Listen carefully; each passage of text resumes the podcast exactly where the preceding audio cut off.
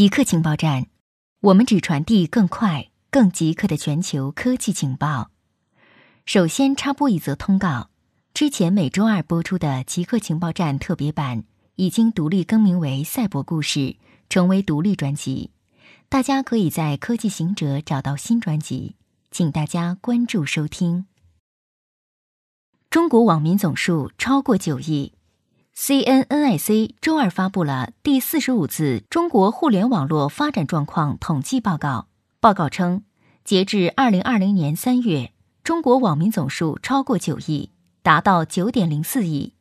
全国行政村通光纤和4G 比例均超过 98%。因疫情在线教育用户规模达 4.23 亿，增长 110.2%。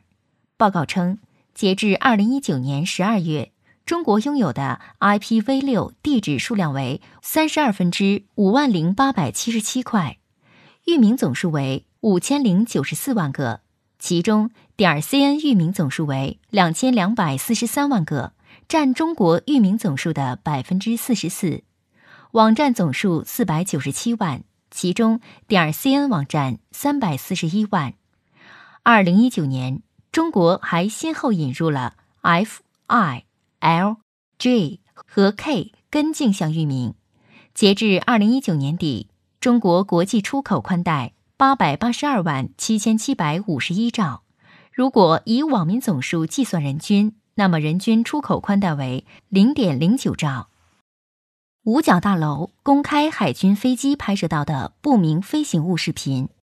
近日，五角大楼解密了3条海军飞行员拍下的不明飞行物视频，其中一个视频拍摄于2004年，另外2个拍摄于2015年。此前，美国军方以可能会严重损害到国家安全的理由拒绝解密，但现在经过仔细评估之后，认为视频没有泄露任何敏感的军事能力或系统，也不会影响到不明空中现象进入军事领空的任何后续调查。据2017年《纽约时报》报道称，2名飞行员各自驾驶飞机执行常规训练任务，期间应巡洋舰普林斯顿号上的1名作战官要求去调查一个 UFO。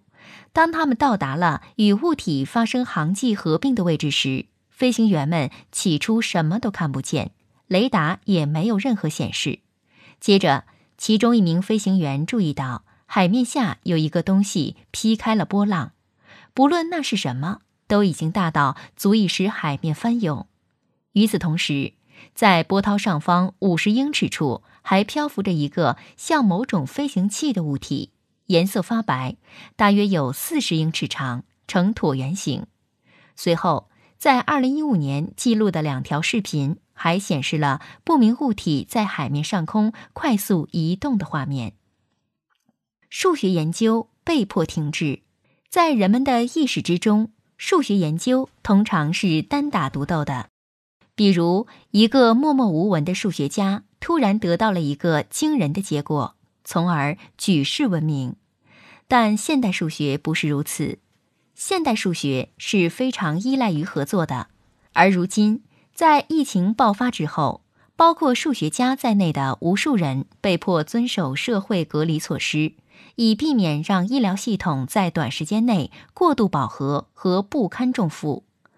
他们被限制外出，当然，更不可能旅行和举行面对面的会议。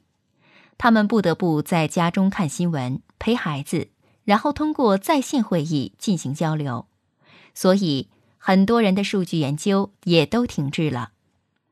大学教育模式可能不会被改变。眼下，高校的教学活动纷纷被打乱，虽然很多课程都通过线上进行，但其中的大部分，至少到目前为止，都并不能算作在线高等教育。至于那些称这将引发从实体校园到虚拟教室永久性转移的预测，恐怕并不会发生。不过，专家们也表示，这将产生一些重要且持久的影响，比如教师们可能会将在线工具结合到他们的传统课堂中来。同时，学生们也正在经历一种灵活的学习方式，这些趋势可能不会改变高等教育本身的形态，但可能会加快将技术与高等教育结合的速度。固定时间，固定地点，我们下次再见。